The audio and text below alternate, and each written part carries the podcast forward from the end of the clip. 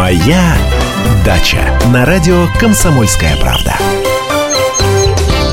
Доброе утро, ну что уже моя дача. Радио «Комсомольская правда». Первая в этом году программа. Андрей Туманов в студии. Так что милости просим. Если хотите прислать э, сообщение, то можно его сделать, э, прислать через наш WhatsApp 8 967 200 ровно 9702, либо на картке номер 2420, либо позвоните по телефону 8 800 200 ровно 9702. Все, я замолкаю. Андрей Доброе Владимирович в студии. снежное утро.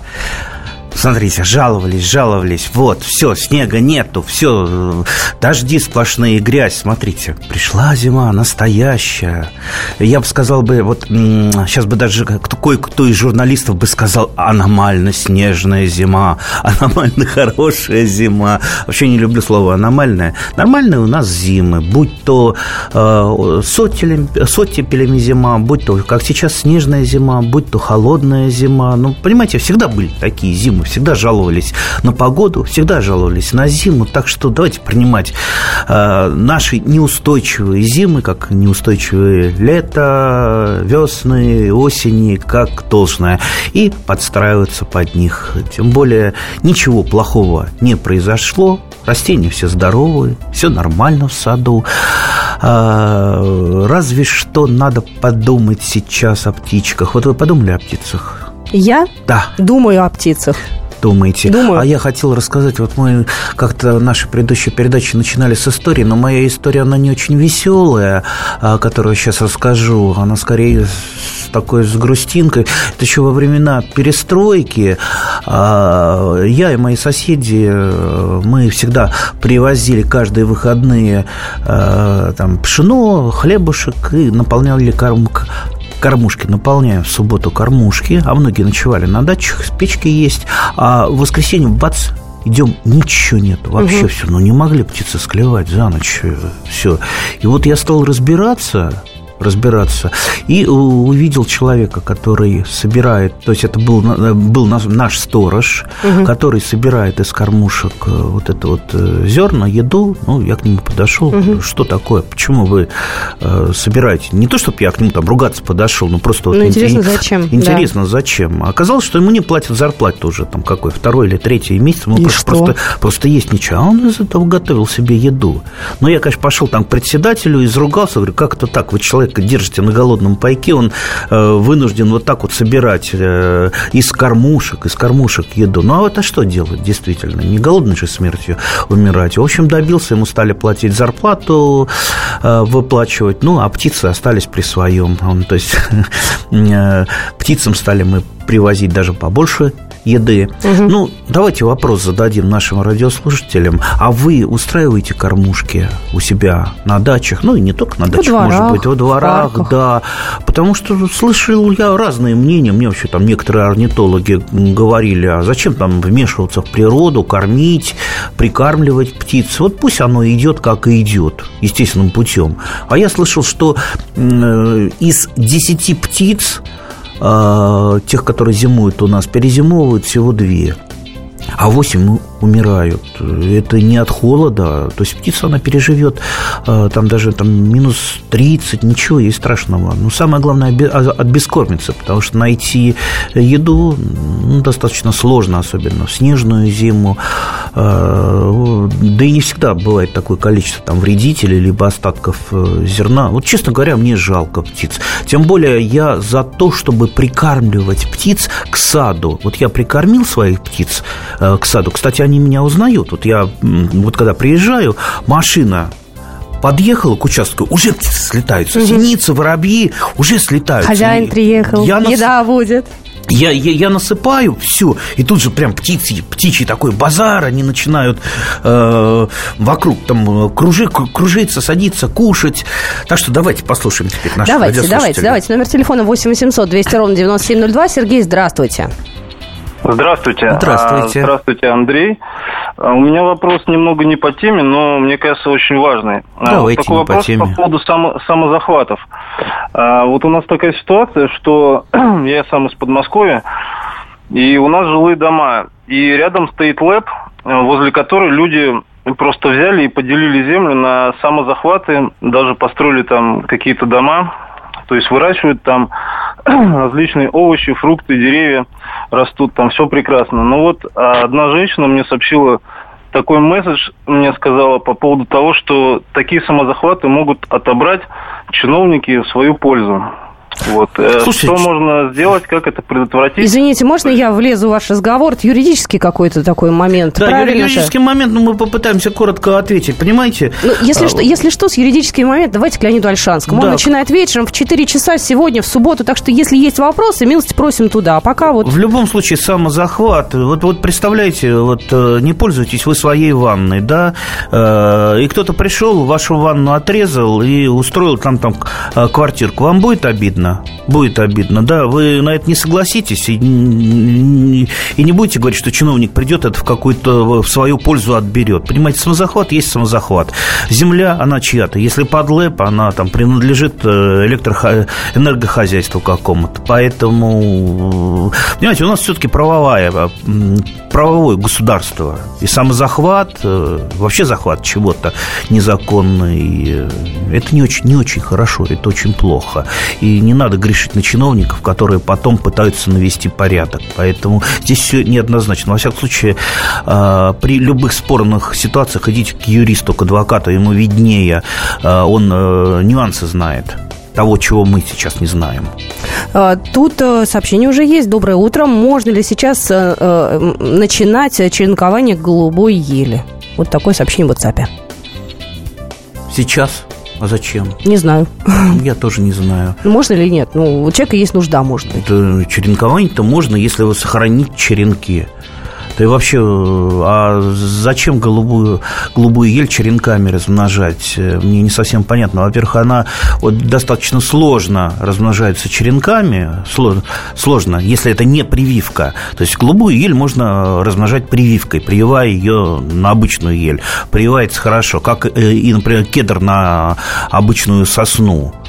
А, но а, для чего заранее черенкуют э, растения, заготавливают черенки? Для того, чтобы хранить это в хранилище, для того, чтобы это не померзло. Но ель голубая, она по-любому не померзнет, она, она достаточно устойчивая к холодам. Поэтому ну, вот не, не совсем непонятен этот вопрос, не совсем понятно, для чего черенковать. Тут надо уточнить, если уточнить наши радиослушатели, ну, мы попытаемся попытаемся подумать. А, в WhatsApp было сообщение, признано уточните, и после небольшой паузы мы это уточнение в эфире зачитаем. Будьте с нами а, и звоните. Культурные люди. Ведущий Антон Арасланов – самый приятный человек в редакции. Он настолько располагает к себе, что ему не отказывают в интервью даже те, кто принципиально не общается с прессой. Друзья, я приглашаю вас поучаствовать в обсуждении самых разнообразных культурных тем. Мне будет очень приятно, а вам очень интересно. Айда Арасланов. Айда сущий интеллигент. Слушайте программу «Культурные люди» по понедельникам, средам и пятницам с 9 вечера. Не пропустите, а то не культурно как-то. Моя дача на радио «Комсомольская правда». Доброе утро. Ну что же, моя дача. Первая в этом сезоне, в этом году программа. Андрей Туманов в студии. Наталья у нас на связи. Слушаем. Наталья, алло. алло. Здравствуйте, Наталья, говорите. Здравствуйте. Ну, я по поводу кормления птичек зимой. Да, да, да, ну, на дачу мы зимой не ездим, вот, а в городе кормим. Сделали кормушку из пластиковой бутылки. Вот, и кормим синичек уже не первый десяток лет. А чем кормите? Семечками. Семечками? А семечки да. где берете? На рынке. Не жареные, обычные семечки. Да, обычные По... семечки. Насыпаем в эту бутылку. Угу. Вот, и синички, не знаю, вот я говорю, не первый десяток год уже прилетают. А воробушки подворовывают? Э, бывает, бывает. Но им я насыпаю просто вот сверху где-нибудь на какую-нибудь такую То есть площадку. откупаетесь? Ну да, да, да. Ну и еще вот э, подкармливаю голубей, но тут уже, конечно, неправильно э, хлебом таким уже черствым. Я понимаю, что это неправильно, но как-то вот... Но голуби едят. Да, ой, едят, еще как едят. Причем действительно, вот вы говорите, узнают.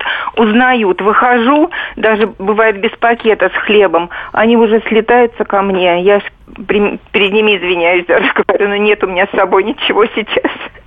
Ну, понятно. Спасибо большое. Спасибо. Спасибо. 8 800 200 ровно 9702. Ну, хотел все-таки про дачу поговорить и про птичек. Ну, если есть какие-то другие вопросы, то милости просим. Ну, а я могу сказать, что я кормушку, вернее, корм, у меня три кормушки сделал э, по правилам по пионерским правилам. Это я еще там лет в 13 прочитал такую книжку, э, там, Юна, там что-то такое, как делать разные там поделки на даче, в лесу угу. и так далее. И как правильно сделать кормушку. То есть смысл моей кормушки э, сделаны в том, что туда не пролево. Во-первых, чтобы там поесть, угу. туда надо залезть а не просто где-то вот на поверхности, да? А, то есть, если бы еда просто лежала на поверхности, слетелись бы крупные птицы, например, те же самые вороны. А у нас там э, ворон достаточно много, там кладбище где-то километра два у нас, и вот э, ворон живет море там.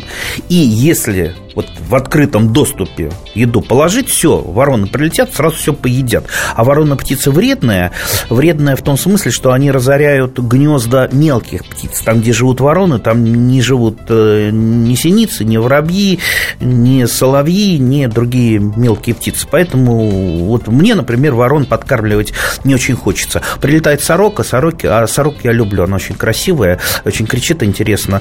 Э, и я ей специально отдельно оставляю. А кормушка устроена так, что только вот мелкая птица, э, синица или воробей могут залезть. Воробьев я тоже люблю, поэтому я их никогда не гоняю, несмотря на то, что они иногда нападают на э, мою черешню и э, поклевывают ее.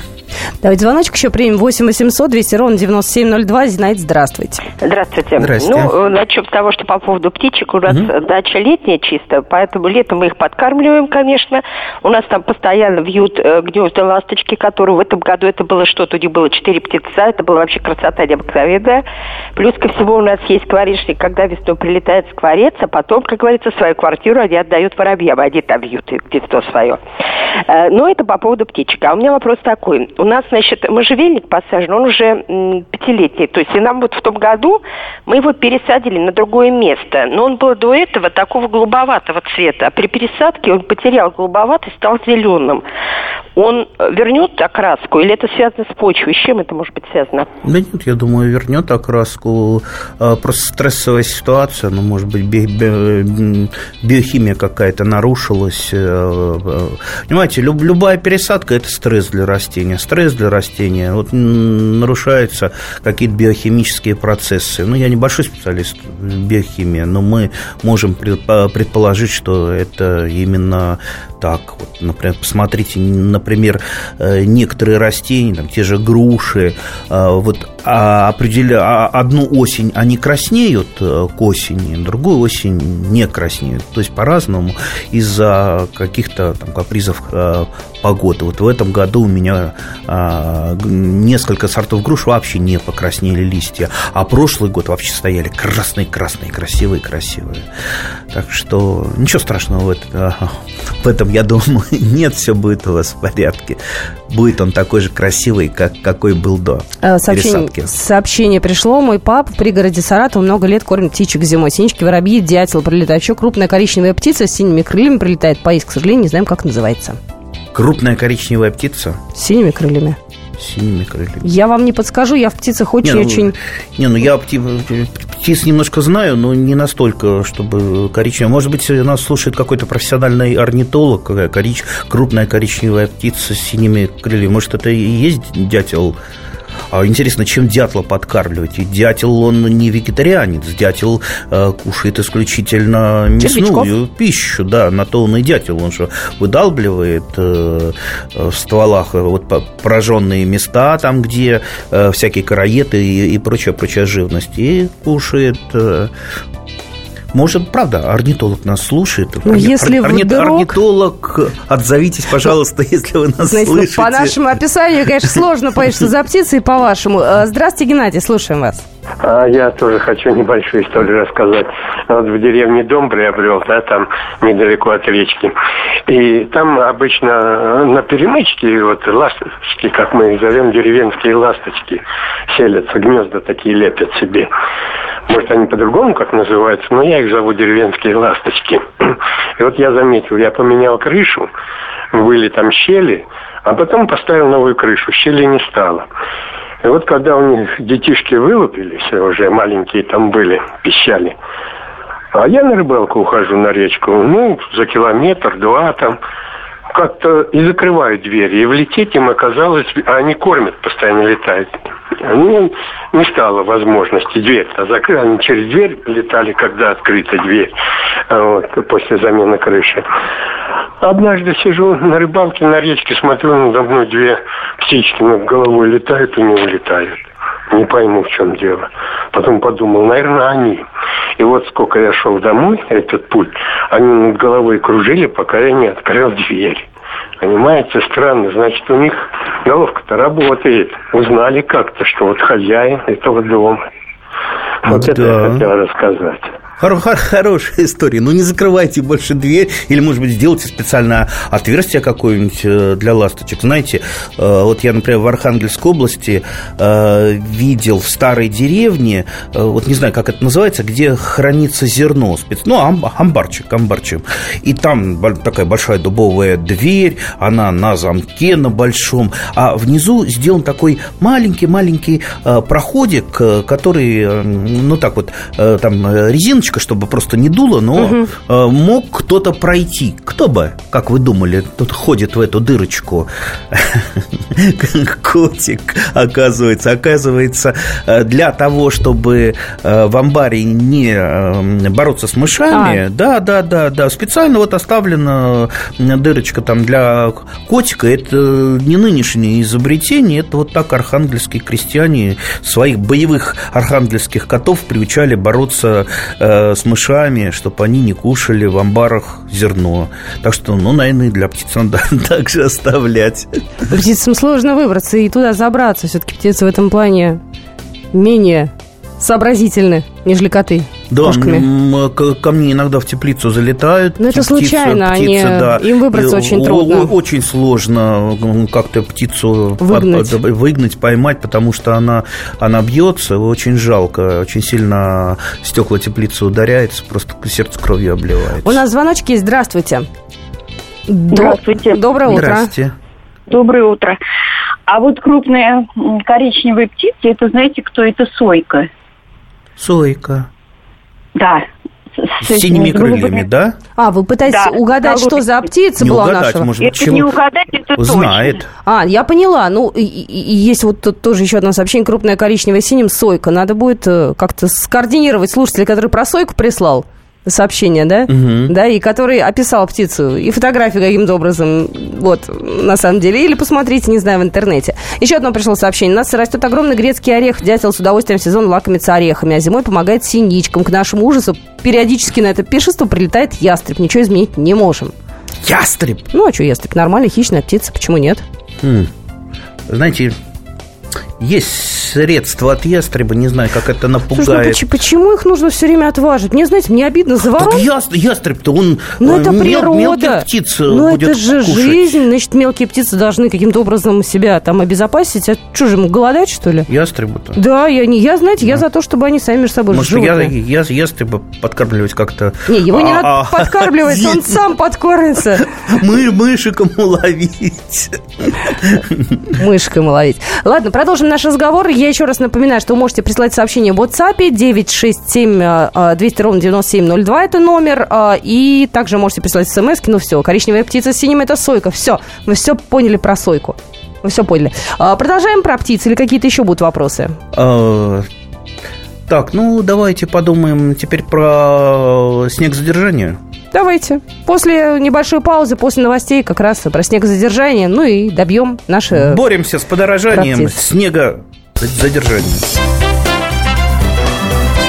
Моя дача.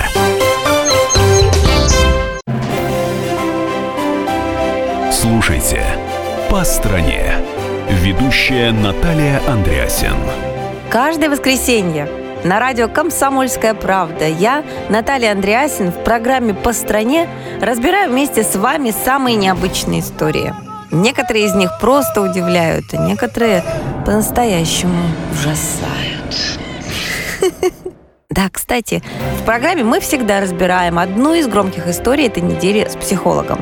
Слушайте программу «По стране» каждое воскресенье в 20.05 по московскому времени. Слушайте, слушайте. Все-таки в одной стране живем. «Моя дача» на радио «Комсомольская правда».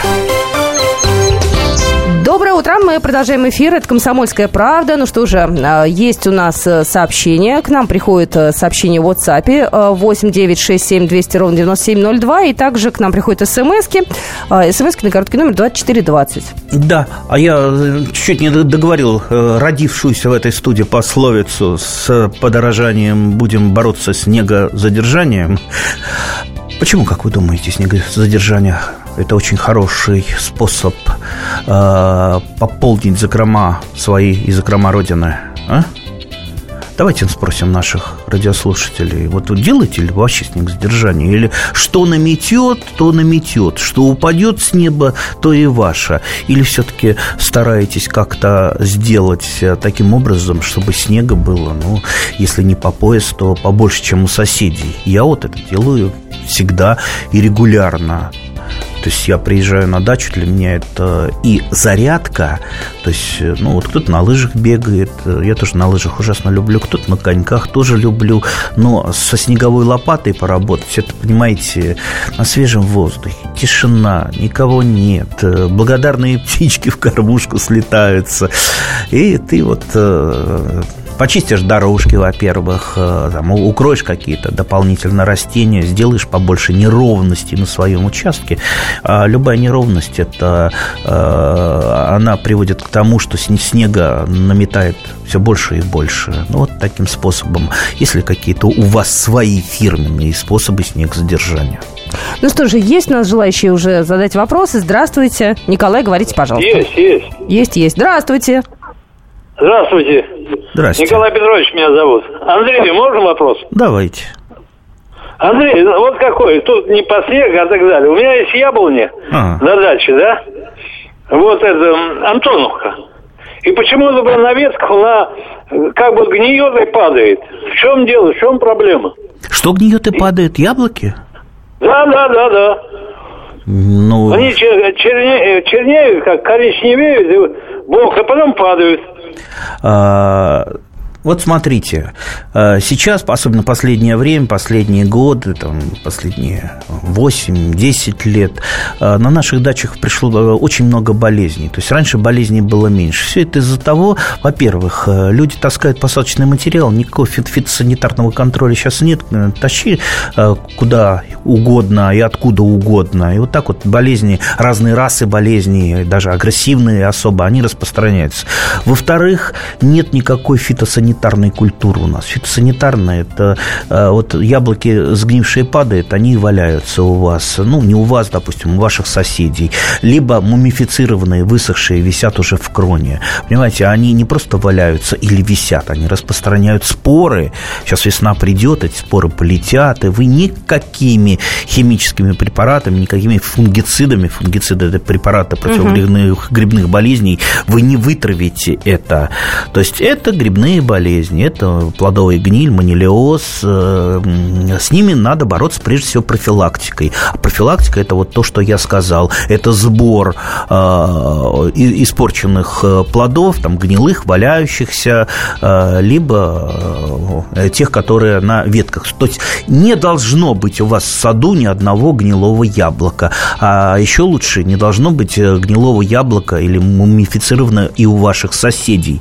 Понимаете, если вы вот возьмете это за главное правило, сразу на порядок у вас будет меньше портиться плодов. Ну и, конечно, пожалуйста, если не боитесь профилактически опрыскивать теми же самыми фунгицидами до распускания почек, вернее, во время распускания почек по зеленому конусу, так называемое голубое опрыскивание. Голубое оно называется, потому что, как правило, его делают бордоской смесью, но можно делать не бордоской смесью, любым разрешенным для нас любителей фунгицидом. И после цветения. Вот это вот профилактическое опрыскивание, оно практически оно не заводит э, на нет э, все споры, и э, главное не дать болезни начаться, если его не дали болезни начаться, и она и не будет развиваться.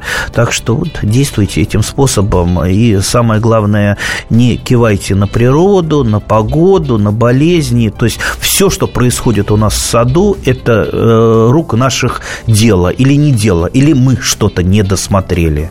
Давайте еще звоночек. Время у нас э, не так много времени осталось. Сергей, здравствуйте. А, здравствуйте. Здравствуйте. Ну, да, я хотел бы начать с конца. То есть вот э, мужчина позвонил по поводу вот, а, яблок. А, я делаю немножко другим способом. Вначале, вот все правильно сказали, я опрыскиваю по зелени пока, а дальше я использую натуральное вещество. Это зола. Золу боятся грибковые заболевания. Я попробовал на дубках, у меня дубков очень много посажено, декоративных. Э, их мученическая роса начала как бы э, портить. И я вам скажу, эффект колоссальный. То есть это скисшее молоко, разбавляется там э, зола, в пропорциях, соответственно, и все это опрыскивается, даже можно обычным веником сорга. А, все это э, кефир или, скажем, скисшее молоко необходимо для того, чтобы зола задерживалась на листьях. Это, кстати, и к вишне подходит, к яблоням, и скажу, что это ко всем культурам. Но это экологически чисто по сравнению с другими, скажем так, веществами. Ну, бордоска тоже вначале может быть.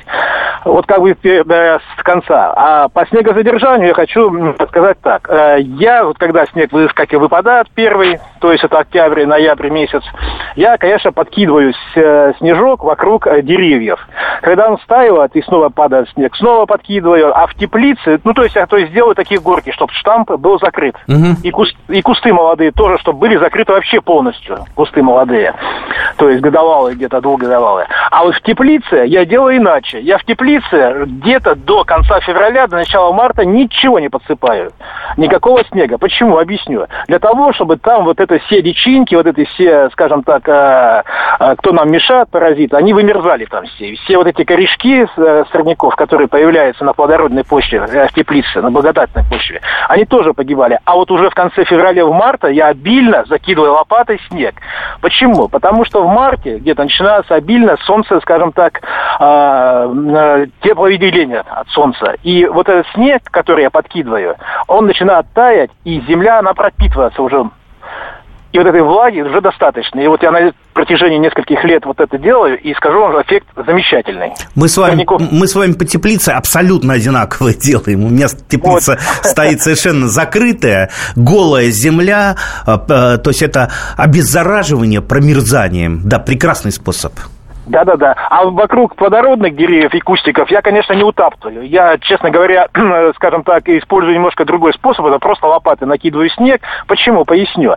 Снег, он как бы получается такой неплотный. И, соответственно, промерзание меньше. Это своего рода утеплитель. Это как вот на севере, скажем так, наши э, ненемцы, чукчи и прочие, они же в снегу э, пургу пережидают. Они же не утаптывают ничего, и там пережидают по несколько днней, и там им э, как бы достаточно комфортно. Тоже думаю, что и для растений. Главное, чтобы штамп был закрыт, а молодые кусты, вот я повторюсь, были закрыты полностью. Ну, а, а я добавлю утаптывание, это для чего применяется? Для того, чтобы мыши не пролезли. А, вот, наверное, у вас нет мышей, а вот что делать людям, у которых э, мыши э, хулиганят на участке? ястребу, да. что на этом участке есть да. мыши. Приходится утаптывать и даже иногда поливать водой, чтобы там образовалась снизу такая э, ледяная корочка, чтобы мышка туда не пролезла. Ну, либо бороться с мышами, да, какими-то другими способами, не знаю, насчет ястреба, но я, например, э, активно борюсь с мышами пол зимы, э, потому что они приходят, у нас большое поле рядом, они там на поле у себя подъедят все мыши полевки и приходят на участок участке, вот э, в подвал ко мне лезут, мне приходится там клеевые ловушки применять, мышеловки, да, отравленные приманки, и вот э, портят иногда, даже семенную картошку портят. Ну вот в саду пока, слава богу, ничего не подгрызали, но я вот утаптываю очень активно вокруг плодовых растений. Так что снег – наше богатство – да, богатство за богатство. Но этого богатства может напасть в ближайшие пару дней еще очень-очень много, потому что нам опять грозят в Москве снегопадами. Не, а, нам, нам-то дачникам хорошо. Морозами, это. да, я Коммунальщикам вас. плохо, да, а нам, дачникам, хорошо. Видите, мы в двух так ипостасях э, живем. И некоторые, большинство дачников автомобилисты, а, а вот представьте, сейчас чистят дороги, пробки и так далее. Это плохо для нас. А вот то, что на даче выпадет, это очень хорошо. И кстати, морозец, да, хорошо? Кстати, кстати, вот да, давайте уж такую социалочку Э, выдадим. Э, дорогие друзья, э, чистите на даче не только на своем участке, но все-таки под, подъездные дороги. Очень часто, ну, практически везде на дачах этих подъездные дороги не чистятся. То есть вот у нас на даче вот центральная дорога там прочищается, чтобы машина подъехала, и там машины все оставляют, а вот боковые дороги никто не чистит. Кроме меня, я свою боковую дорожку чищу. Для чего чистится? Не, не только для того, чтобы машина машина подъехала. Ну что подъехала пожарная машина? Ну, в общем, думайте не только о себе, но и о соседях. Андрею Туманову говорю большое спасибо. Это спасибо была программа всем. «Моя дача». Ну и буквально через 10 минут встречайте а, Давид Шнейдеров, программа «Синемания». Премьера в нашем эфире, в прямом эфире, поэтому будьте с нами. А я с вами прощаюсь до понедельника. «Моя дача».